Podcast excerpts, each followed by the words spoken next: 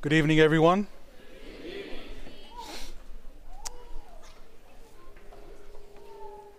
It has been a it has been a long blessed day, amen. amen. Just a mere glimpse of what heaven will be like. What are you saying? Just a minute glimpse what heaven will be like. It has indeed been a privilege and an honor to be with you here this weekend. And I too have been tremendously blessed by the association and just the zeal, the commitment, and the encouragement of young people here in this part of God's vineyard, anticipating and faithful to finishing God's work. What are you saying? And that commitment, that zeal, that enthusiasm often rubs off on you, doesn't it? And challenges you to do likewise. And oh, how I wish that many more young people who are in the valley of decision ought to be here just for the mere association. And hopefully it'll just rub off on them. What do you say? And influence them. And so I thank you for your for your commitment and your dedication and your zeal and passion to proclaim the soon the soon coming of our Savior Jesus Christ. Well, if you have your Bibles with you, turn with me to the book of Revelation.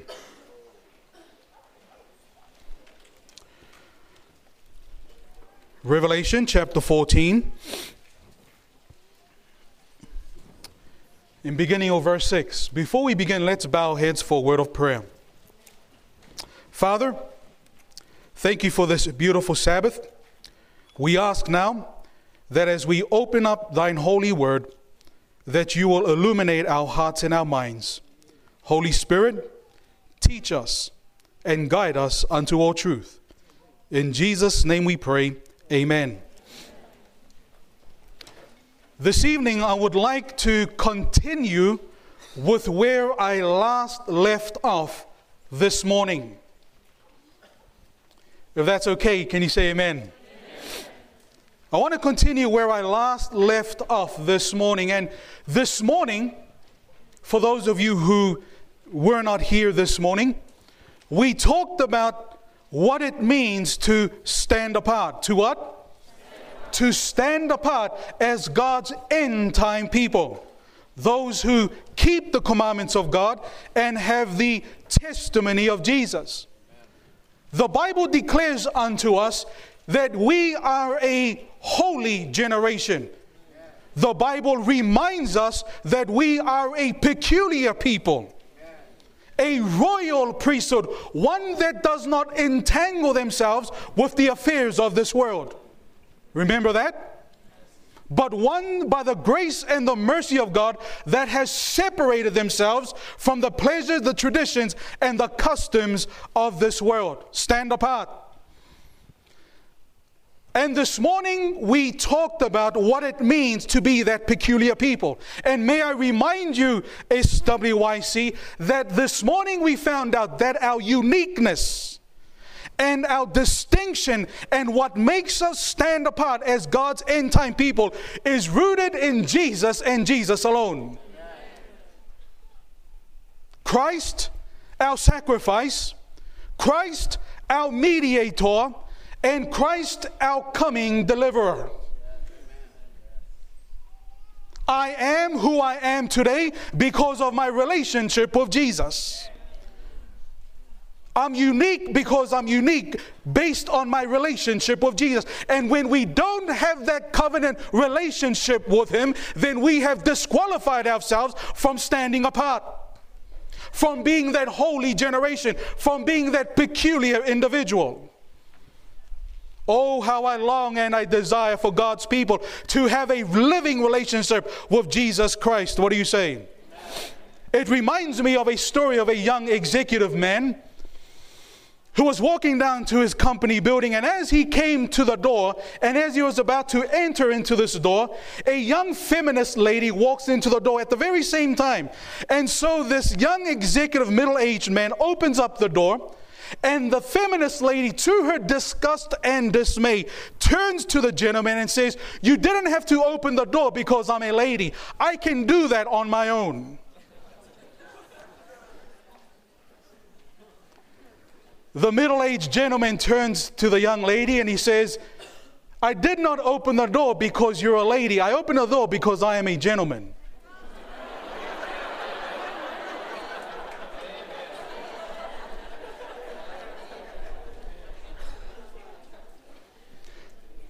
And so it is with God's peculiar people. We are what we are because of who we are in Jesus. We preach the way we preach because of who we are in Jesus. We eat the way we eat because of who we are in Jesus. We dress the way we dress young ladies. We dress the way we dress young men because of who we are in Christ Jesus. What do you say? We speak the way we speak. We hold ourselves in the way we hold ourselves because we are rooted in Jesus, our Savior. We don't do things because of what people are not. We don't do things of what people may see about us, but we preach this way, we eat this way, we live this way because Jesus saved me and He's coming back to take me home not to please the dictates of men. Our uniqueness and our peculiarity is rooted in Christ and Christ alone. What do you say? Amen. Furthermore, we found out this morning that in order to be a peculiar people, in order to be that group of people that stands apart, we must have we must have a unique message. We cannot be that peculiar people if we don't have that peculiar message. What do you say? And we found out this morning that we not only believe in the totality of Scripture that sets us apart, but God has given us a unique message the everlasting gospel. Remember that for those of you who are here this morning? The everlasting gospel. Fear God. Give glory to Him, for the hour of His judgment has come. This is what gives us uniqueness. What gives you uniqueness, young men and young ladies, is not your talents. What gives us peculiarity is not the fact that we worship in great churches and we attend 1,000, 2,000 member churches. This is what not gives us peculiarity. What gives us peculiarity is not the status we have in church or in society, but who we are in Jesus and the kind of message we proclaim. Fear God, give glory to Him, for the hour of His judgment has come. Worship Him. What does the Bible say? Worship Him that made heaven and earth, the sea and the fountains of waters. And we dwelt a little bit about that this morning. Worship. One of the areas that God ordains of us to stand apart as His end time people is the area of worship. Not only has God ordained us to tell those out there the day of worship, but also God has reminded us, for those of us who are in here, how we worship and the spirit we should have when we worship.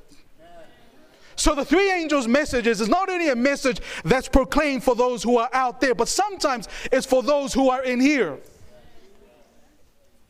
Have we failed to worship our Creator? Worship, and we talked about worship this morning. When it comes to worship, I'm often asked the question where in the Bible can I find guidelines on how to worship God correctly? We found out this morning that it was imperative for one to worship God correctly, for we found out in the book of Judges, chapter 8, that when one worships God improperly, it will ultimately lead them to worship other gods. Remember that? Therefore, it is of utmost importance and imperative for God's end time people to worship Him in the way He wants us to worship, for He is the superior party in our covenant relationship. What do you say? There's only one area in the Bible that I can think of that gives us guidelines and principles on how to worship God in the way He wants us to worship. And that's nowhere else but in the law of God. The Ten Commandments, the Decalogue. For the Bible tells us that the first four commandments refer to our relationship with God, how we worship Him, and how we approach Him. The last six commandments refer to our relationship with one another. Therefore, if we are to worship God and have that relationship with Him, we must glean from the first four commandments the principles of how to worship Him correctly. Come with me to the book of Exodus, chapter 20. Exodus, what chapter are we on? Chapter 20, beginning with verse 1. Tonight, we are going to carry on our theme of worship as we look into the book of Daniel, chapter 3. But here in the book of Exodus, chapter 20, the first four commandments deal with our worship with our Maker. The Bible says in Exodus chapter 20, beginning with what verse? Verse 1. The Bible reads, And God spake how many words? All these words saying, I am the Lord thy God, which has brought thee out of the land of Egypt, out of the house of bondage. And here's principle number one when it comes to worshiping God according to the first angel's message. The Bible says, Thou shalt have no other gods before me. It is very imperative and important to note that if we are going to worship God, we must realize who we worship. And the Bible says that we cannot worship any other gods, little g, before the great God, the great I am. A God, little g, is simply anything or any person that you put above Jehovah Jireh that becomes your God. It's more than just relics and images, y'all. A God, little g, is anything or any person that you elevate before the King of Kings. Your career could be your God. Your money can be your God. Your car can be your God. Are you with me tonight? And may I even say, for those who are gung ho with our relationship seminars, your spouse can even be your God. And parents, your children, like Eli, can be your God. A God is simply something or someone that you elevate before the King of Kings. And the Bible makes it clear Thou shalt have no other gods before me. Sometimes your, your position and your accolades can become your God. Your intellect and your knowledge or your degrees can become your God. Seek ye first the kingdom of God and his righteousness, and all these things shall be added unto you. Thou shalt have no other gods before me. That's the first principle when it comes to worship. If the Bible is clear, can you say amen? amen? Secondly, the Bible says, Thou shalt not make unto thee any what? Any graven image or any likeness of anything that is in heaven above, or that is in the earth beneath, or that is in the water under the earth. Thou shalt not bow down thyself to them, nor serve them. For I, the Lord thy God, am a what, folks? Am a jealous God, and he ought to be jealous, for he created us and redeemed us. What do you say? He is a jealous God, visiting the iniquity of the fathers upon the children unto the third and fourth generation of them that hate me, and showing mercy unto thousands of them that love me and what? Keep my commandments. Principle number two when it comes to worshiping our Creator. First of all, thou shalt have no other gods before me. Secondly, the Bible says, we cannot have any physical manifestations of anything that symbolizes God and bow down to those images. Whether they're crosses, whether they're relics, whether they're necklaces or whether they're pieces of jewelry or instrument, none of these things shall take the place of God. There are a few reasons for this. For in the Old Testament, when one chiseled out a God, when one carved out and chiseled out an image, the, the, the, the, the person carving out and chiseling the image became the creator. And he was actually creating something that symbolized God. And when we break the second commandment, we are in extreme danger of setting ourselves in the place of God there are certain prerogatives that belong to God and God alone.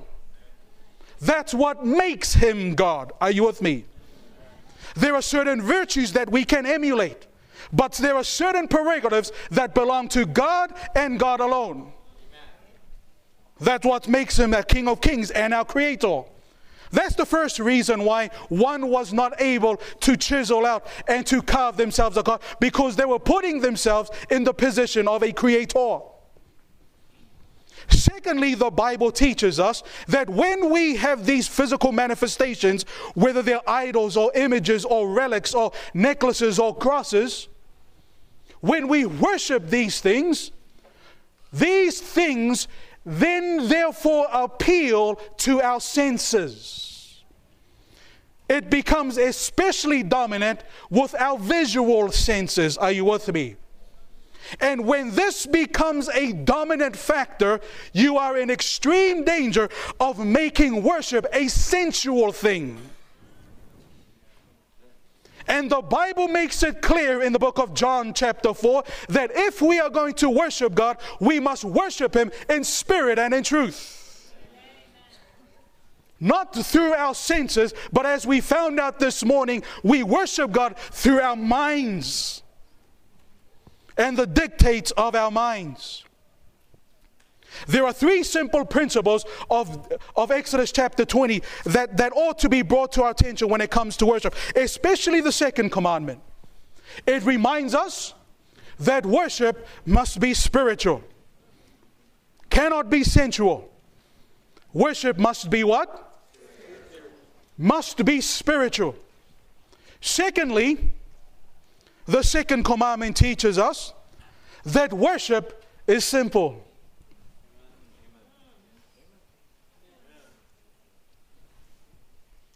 Not sophisticated, but simple.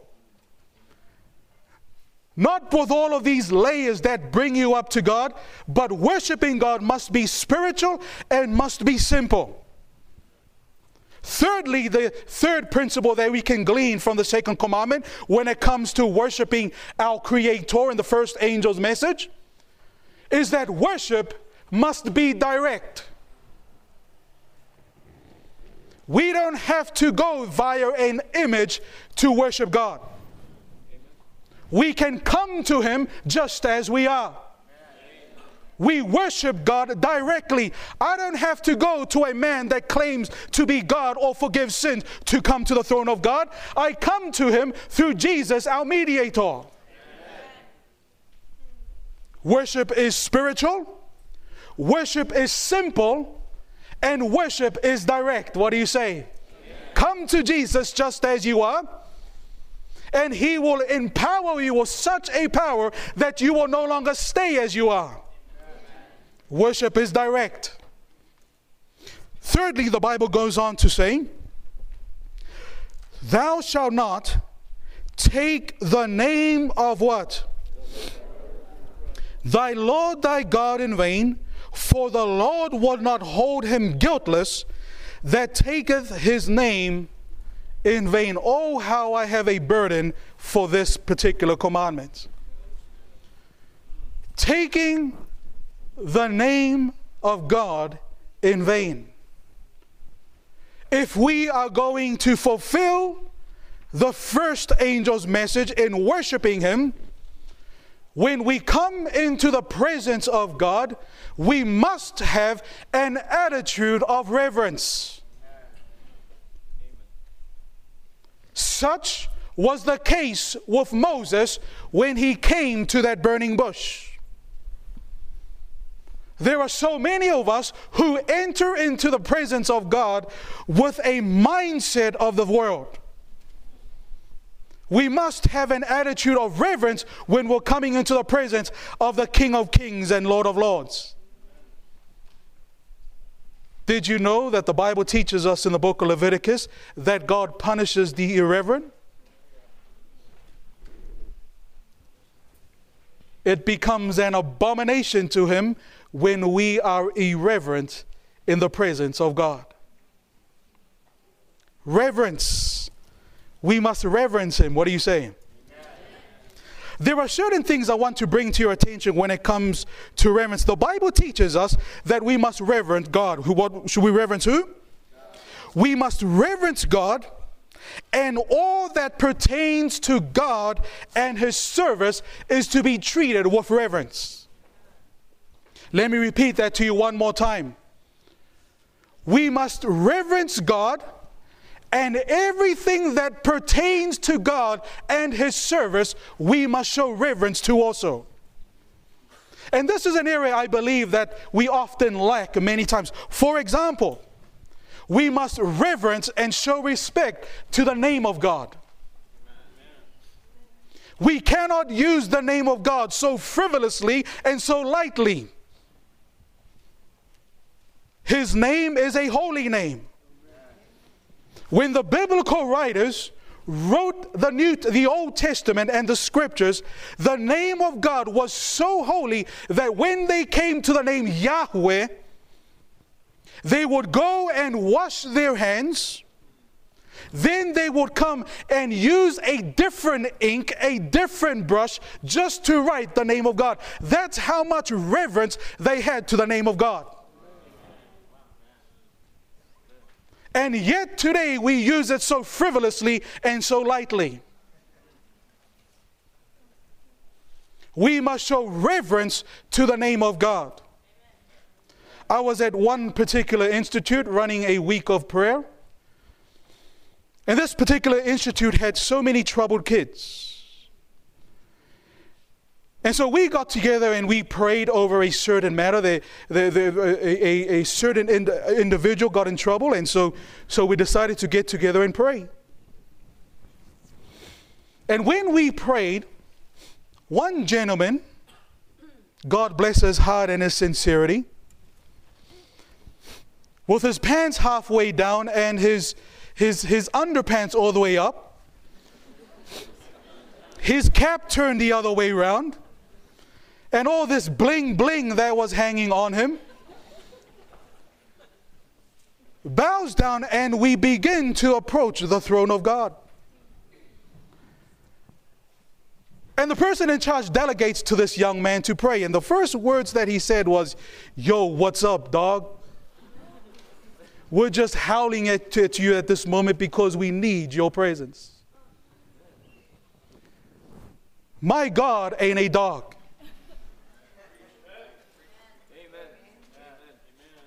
He is the King of Kings.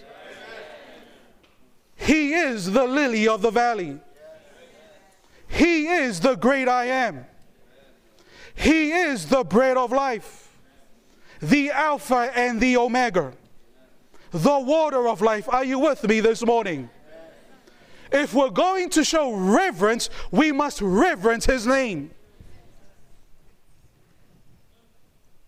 Furthermore, the Bible tells us that we must also reverence the Word of God. Are you with me tonight? We must show reverence to the Word of God. And I'll elaborate a little bit about that later on. Thirdly, the Bible tells us in the book of Leviticus, chapter 19, we're all talking about worship here in the first angel's message. We must reverence his name. We must reverence and show respect to his written word. But the Bible tells us in Leviticus 19 and verse 30 that we must also reverence his house. The temple of God. Are you with me? We must show reverence to the house of God. And oh, how it bothers me and it gets to me when there is so much irreverence in the house of God.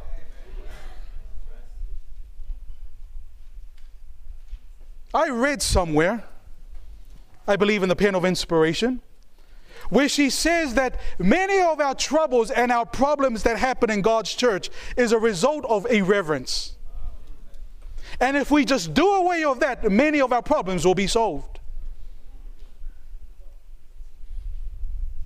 We must show respect and silence and reverence in the house of God. I was just speaking to my church the day before I came, and I spoke to them about the importance of reverence. And the pen of inspiration tells us that when the minister preaches, when he prepares that sermon, did you know that Satan is peeping over his shoulder, looking as that particular individual is preparing that sermon? And he knows what that particular individual is about to say. And when it comes to Sabbath or Wednesday night prayer meeting or opening Sabbath and closing Sabbath, and that minister stands behind the sacred desk between the living and the dead, Satan is watching observantly on that particular point that will cause someone to give their heart to the Lord. And as soon as that point is about to be made, something happens. A child cries, the door slams a thunder mysteriously happens. Something is evoked by Satan in order to divert the attention of that particular individual from the sermon to that particular noise. Could you be an instrument that the devil is using to distract your neighbors from hearing the word of God? Reverence his name reverence His word, and reverence the house of God. There are some of you here who are standing in the valley of decision, and I know that Jesus wants to save you this weekend. Jesus wants to come into your heart this weekend and make you that new creature.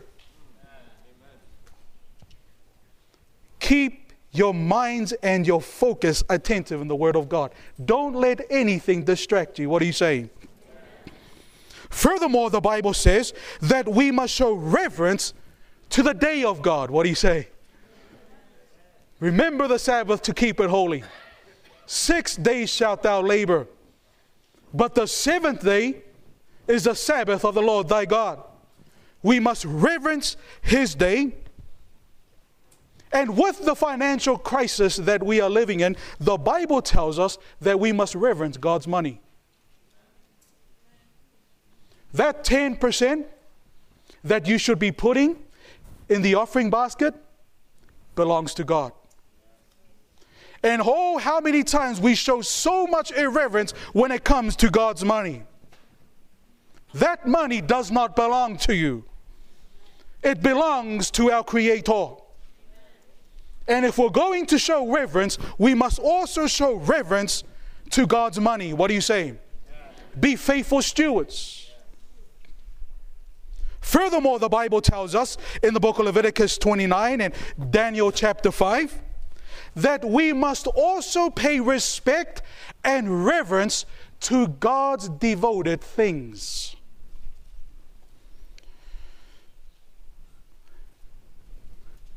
There are certain instruments in the house of God that belong in the house of God alone. Are you with me tonight?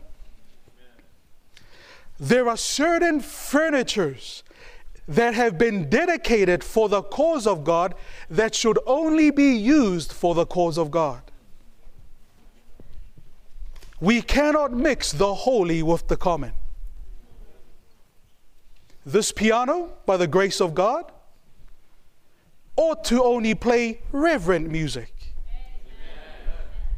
These speakers, when dedicated to God, should only sound the preaching of God's word. There are pieces of furniture that belong in the house of God that should only be dedicated and used for God's purpose. I was working with a pastor one time in one particular country, and he had a small orchestra band. It wasn't all that, just four or five of them. But this, this orchestra band became so well known that other churches and other people were now calling on him to see if they could come and use their orchestra band to play for their anniversaries and their weddings and their 21st birthdays. Now, these pieces of musical instruments, he told me, had already been dedicated for the cause of God. And he said to me, Douglas, these instruments are only used for divine hour worship only. He showed reverence and respect.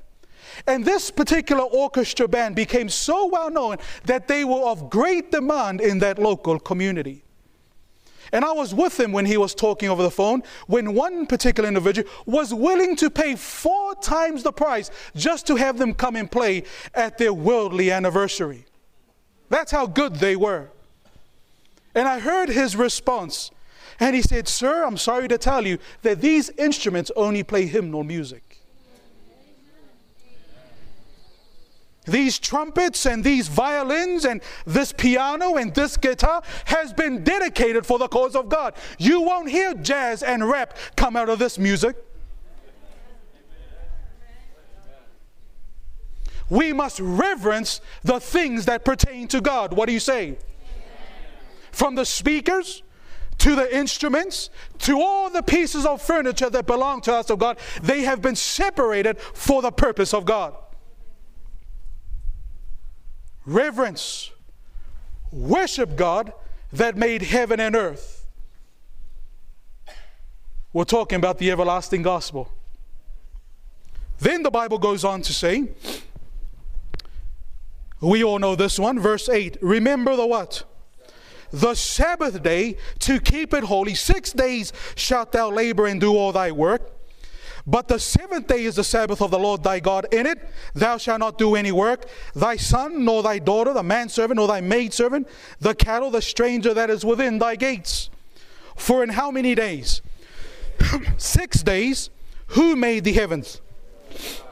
The Lord made heaven and earth, the sea, and all that in them is, and rested the seventh day. Wherefore the Lord blessed the Sabbath day and hallowed it. When it comes to the fourth principle, it's not only of crucial importance to worship God in the way He wants us to worship, how we worship Him, the attitude that we ought to worship, but also when we worship Him. From sunset Friday to sunset Sabbath, what do you say? Worship show reverence to the house of God when it comes to worship. Here's the pen of the, the Spirit of Prophecy quote that I'd like to share with you. It's found in the book Education, page 245. What book did I say? Education. She says, reverence. Reverence should be shown also for the name of God. Never should that name be spoken lightly or thoughtlessly. Even in prayer, its frequent or needless repetition should be avoided.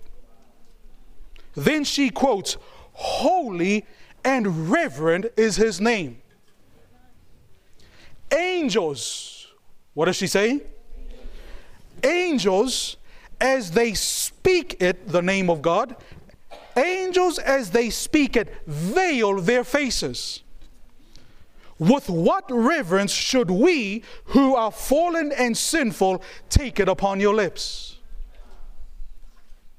Furthermore, she goes on to say, we should reverence God's word. And this is what was amusing to me. And I began to, I began to understand why the individuals that nurtured me into my faith would always say this. they would say, Douglas, be careful how you handle the Word of God. I, never, I, I really didn't understand that. I mean, they would even say, never put another book on the Word of God. Remember that? Take out your physics books and your, and your geographies and put that under the Word of God. Take out your accounting books and your medical books and put that under the Word of God. Don't put on top of the Word of God. And I could not understand that until I finally read what the pen of inspiration says. She says, We should reverence God's word. For the printed volume, we should show respect. Never, and this is what she says, never putting it to common uses. And this is what I get, or handling it carelessly.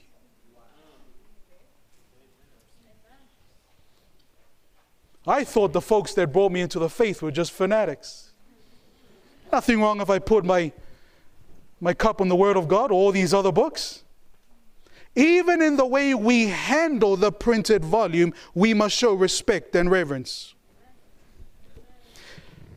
Handling it carelessly. And never should Scripture be quoted in a jest or paraphrased to point a witty saying. Every word of God is pure. As silver tried in a furnace of earth, purified seven times. We must show reverence to the name of God. We must show reverence to His word. Then she goes on to say, reverence should be shown for God's representatives.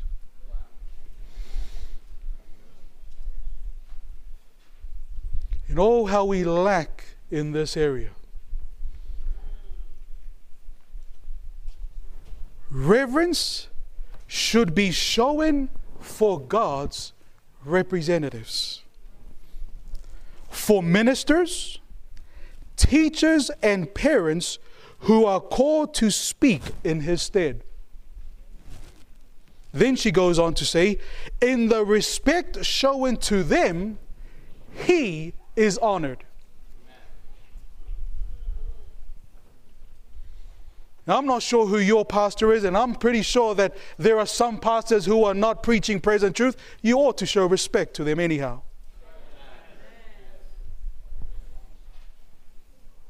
They may be mean to you and they may be cruel to you. They may say this about them, but at least show him or them the respect that they deserve. By showing them respect, though you may disagree with them, he is being honored and he will deal with them.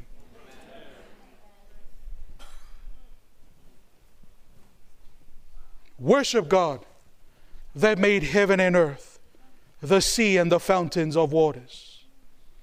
Come with me to the book of Daniel, chapter 3. For here in the book of Daniel, chapter 3, we see the element of worship. Daniel, what chapter are we on? Chapter 3.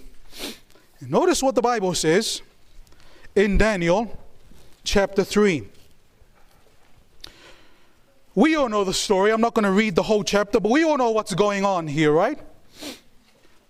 The Bible says that King Nebuchadnezzar sets up a golden image and he proclaims to the then known world to come down and bow down to this particular image, except for three individuals. How many individuals? Three. We're going to see that again. Three individuals who refused to bow down, but rather they stood up.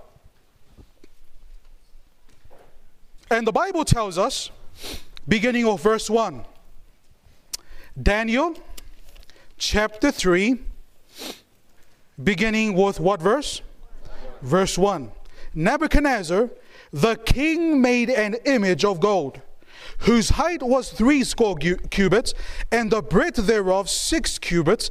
He set up in the plain of Dura, in the province of Babylon. In verse 2 and verse 3, as I like to dwell on this evening. Then Nebuchadnezzar, the king sent to gather the princes, the governors and the captains, the judges, the treasurers, the counselors, the sheriffs, and all the rulers of the province to come to the to the what? Of the what? Of the image which Nebuchadnezzar the king had set up. Verse 3. Then the princes the governors, the captains, the judges, the treasurers, the councils, counselors, the sheriffs, and all the rulers of the provinces were gathered together unto what? Dedication. We see that word again dedication. And what were they dedicating? Dedicating an image that who set up? That Nebuchadnezzar had set up. Now, it's very important for us to understand that the events and experiences of Daniel chapter 3 are of vital importance to God's end time people. Let me repeat that one more time. The events and the experiences of Daniel 3 are of imperative importance to God's end time people, those who keep the commandments of God and have the testimony of Jesus. There is some relevancy in Daniel chapter 3 for our day and age.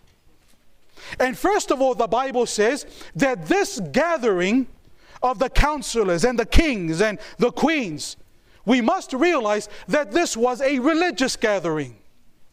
This was not a social gathering, nor was it a political gathering, though it had political people there. But the Bible simply teaches us by using that word dedication that this was a religious gathering.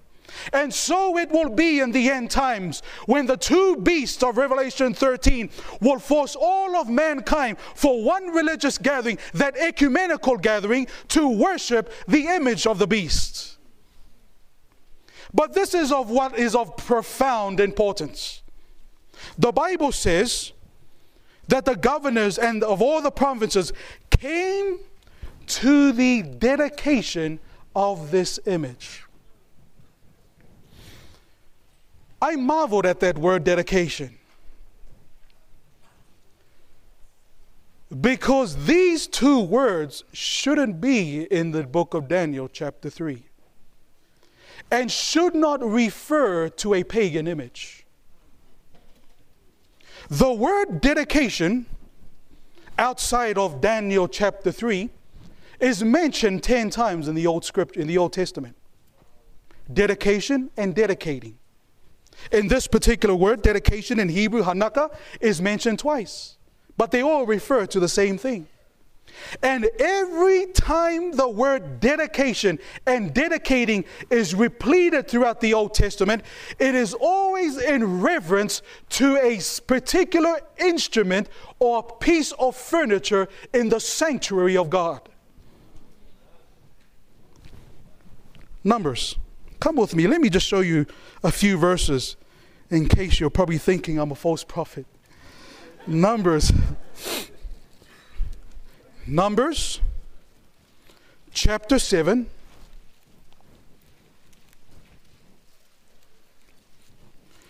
The book of Numbers. What chapter are we on? Numbers chapter 7 and verse 10. The Bible reads this is referring to the offerings of the princes and the sanctuary of God. The Bible says, and the princes offered for a what? For dedicating, and what were they dedicating? The altar, the altar in the sanctuary. Remember that? That altar in the sanctuary was used for a holy purpose, for a religious purpose. And that's the same word we see in the book of Daniel, chapter 3 dedicating. The princes offered for dedicating of the altar in the day that it was anointed. Even the princes offered their offering before the altar. Verse 11. And the Lord said unto Moses, They shall offer their offerings, each prince on his day, for what? The dedicating of what? Of an altar. Every time the word dedication or dedicating is used, it is always in relation to something holy and sanctified. Verse 84 of the same book, same chapter. Verse 84. The Bible says, This was the dedication of what? The altar in the day when it was anointed by the prince of Israel 12 charges of silver, 12 silver bowls, 12 silver spoons. Verse 88. Notice what the Bible says. And all the oxen of the sacrifice of the peace offerings were 20 and 4 bullocks, the ram 60, the he goat 60, the lambs of the first year 60. This was the dedication of what? The altar. Which altar? The holy altar, the sanctified altar in the sanctuary of God. Last verse, Second Chronicles. Second Chronicles, chapter 7 and verse 9. The Bible reads, Second Chronicles, what chapter we on? Chapter 7 and verse 9. And in the eighth day, what day? And in the eighth day, they made a solemn assembly, a religious gathering, for they kept the what? Dedication. There we see the word again. And what were they remembering? The dedication of what? Of the altar seven days and the feast seven days. And you can read more in the book of Ezra and in the book of Psalms and, and, and different parts of the Old Testament that the word dedication and dedicating is always related to something holy something that has been sanctified. And now we see in the book of Daniel, chapter 3, that Nebuchadnezzar wanted to dedicate a pagan image. He uses that exact same words that is only supposed to be used for something sanctified and something consecrated. Therefore, the intentions of Nebuchadnezzar were absolutely clear. He wanted to consecrate and he wanted to dedicate something that was pagan, an idol. Are you with me tonight? He wanted to make holy something that was unholy. This reminds us in our apocalyptic view as Seventh day Adventists that when we study the book of Revelation, this syndrome of Nebuchadnezzar will be repeated in the last days when that great image, the America and, and, and, and, and Rome, would set up that image. And one thing they will try to do, like Nebuchadnezzar, is sanctify and dedicate a pagan day. You cannot dedicate a pagan day just like how Nebuchadnezzar tried to dedicate a pagan image. Are you with me this evening? Sunday is a pagan day. And no matter how much Rome and the United States of America tries to make this day holy, it will be of no avail. And the more they do this, they are actually being filled with the same spirit that filled Nebuchadnezzar in Daniel chapter 3.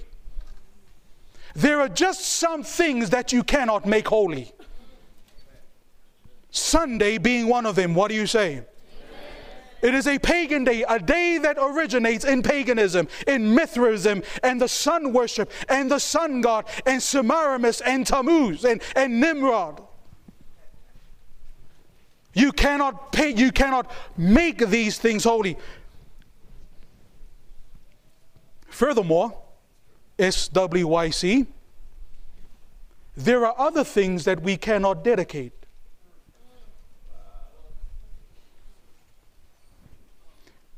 For when one tries to dedicate things that are uncommon, they are in danger of being imbued with the same spirit of Nebuchadnezzar. You cannot dedicate rock music.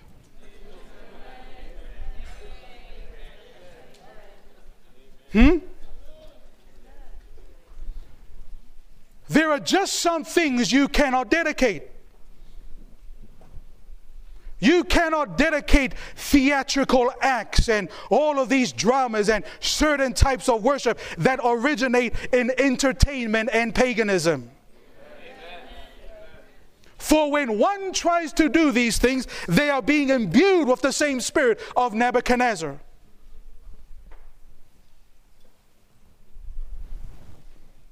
Worship him that made heaven and earth. What do you say?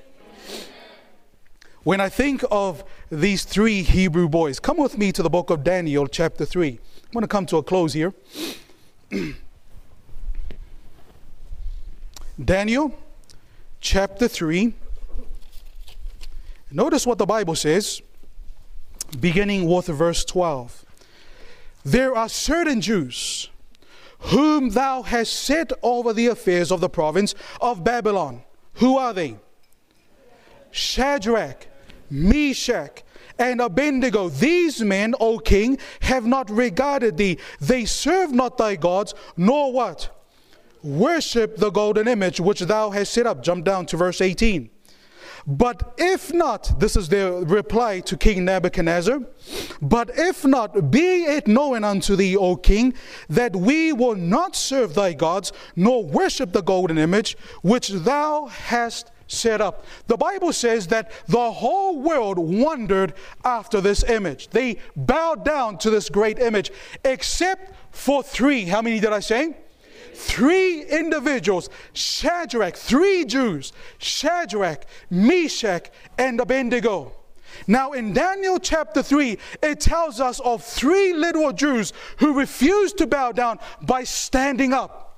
In the end time, in the book of Revelation, chapter 13 and 14, it tells us of spiritual Jews who preached the three angels' messages who will not bow down to this image.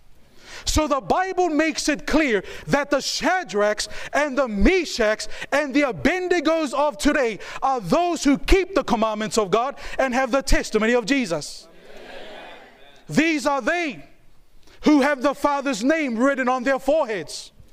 The Shadrachs and the Meshachs and the Abednegos are those who preach the three angels' messages. Just how we saw three Hebrew boys who refused to bow down to this image. These are they who have no guile in their mouth. These are they who sing the song of Moses, not the song of Michael Jackson, not the song of Britney Spears, but they sing a holy song. Worthy, worthy, worthy is the Lamb of God. The Shadrachs and the Meshachs and the Abednegos of today are those who stand in the time of trouble. When the whole world wonders after the beast, they stand. When false teachings infiltrate the church of God, they stand. When present truth is neglected to be preached behind the sacred desk of God, they stand. These are the Shadrach, Meshachs, and Abednegos of today. And just like how they stood long ago, we need to stand just like them today. Daniel chapter 3 has some connection with Daniel chapter 2. For in Daniel chapter 2, we see God. Who do we see? We see God revealing to pagan King Nebuchadnezzar the outline of history. We all know that. And God tells the pagan king, This is how I want the future to be unraveled. There will be successions of kingdoms the head of gold, the chest of silver, Medio Persia, thighs of bronze, Greece, the legs of iron, Rome, and the feet part of iron and part of clay, Roman, Western Roman, modern Europe. Are you with me? You see, God had already outlined in Daniel chapter 2 the way He wants the future to be unraveled. Then, when we come to Daniel chapter 3, we see King Nebuchadnezzar, first of all, counterfeiting God's way of revealing truth. Let me tell you something about the devil. He is the master counterfeit. Ellen White makes it very clear in the book Great Controversy the, the, the last great delusion is soon to open before us. Antichrist is to perform his marvelous works in our sight.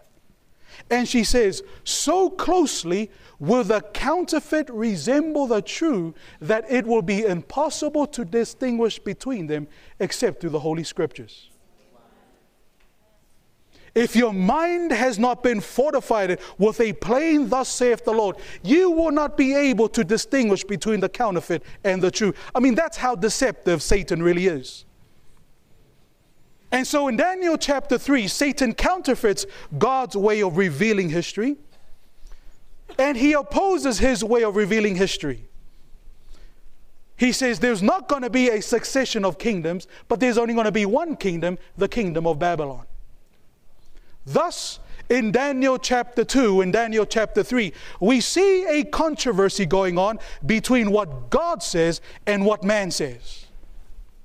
But this tug of war, this strain, is really nothing new in the scriptures. For God will say one thing and man will do the other. God says, You can eat all of this tree, but just don't eat this tree. Man eats that tree. God says, Replenish the earth, spread out, and multiply the earth. Man says, Let us build a tower. God says, I am your king. Man says, We want a human king. God says, Go and enter into this land, it is yours. Man says, We are as grasshoppers. God says, remember the Sabbath day. Man says he will try to change the times and the laws. Are you with me tonight? Thus, we see a battle between what God says and what man says. And the Bible says that there will only be two groups of people. Oh, how I wish I could stand here tonight and tell you that there will be a third group of people in the last days. There will only be two those who worship the beast or those who follow the Lamb whithersoever he goeth. Those who run out to the open and say, Lo, this is our God, we have waited for him. Or those who run into the mountains and say, Fall on us and hide us from the wrath of the Lamb. The three angels' messages, but especially the third angel, this peculiar gospel, the third angel's message is a message of decision if any man, the Bible says. We have to decide where we stand. Either we stand under the black banner of Lucifer or we stand under the blood-stained banner of Emmanuel. Either we stand on the sinking sand of this world or we stand on the Christ, the solid rock. Where will you stand tonight, SWYC? As for me and my house, I want to stand on the rock Jesus. What do you say? I want him to be my Savior. I want him to be my king and my Lord. He died for me, he created me, and he's coming back for me. What do you say? Amen. How many of you want to be ready when Jesus comes? I want to be ready when Jesus comes. Why don't we stand as we sing our final song and as I now invite our singing group to sing to us our final song before we have our benediction for tonight.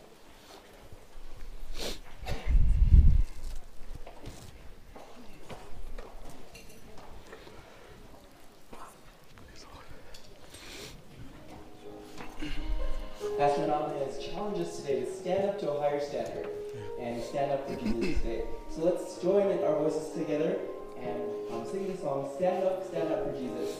It's on 618 in the hymnal, and we'll sing all four stanzas.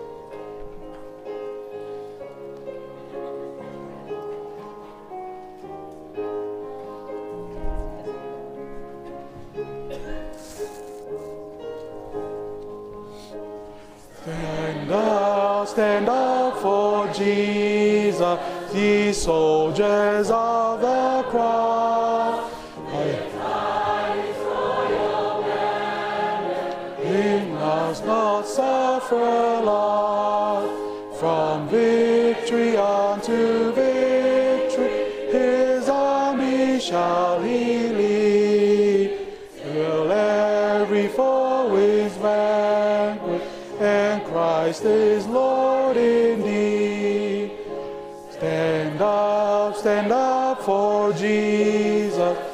trumpet call obey.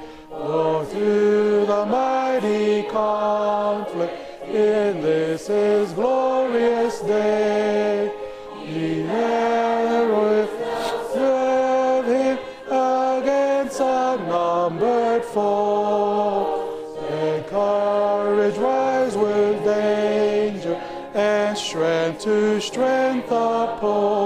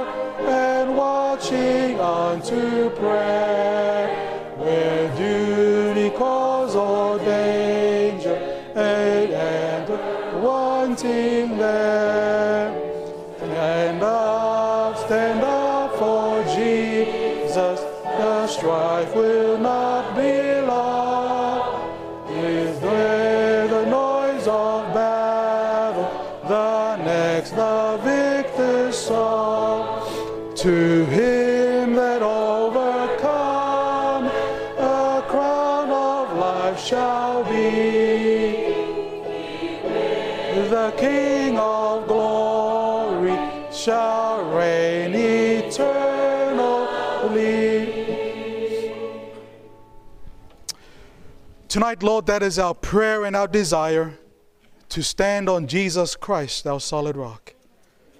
Imbue us with your Holy Spirit. Fill us with your presence tonight, dear Father, and make us that holy and chosen generation that you desire for us to be. May we stand through these troublous times, though the heavens fall. Forgive us and cleanse us from all sin, and mold us more and more into your likeness. In Jesus' name we pray. Let everybody say, Amen, amen and amen.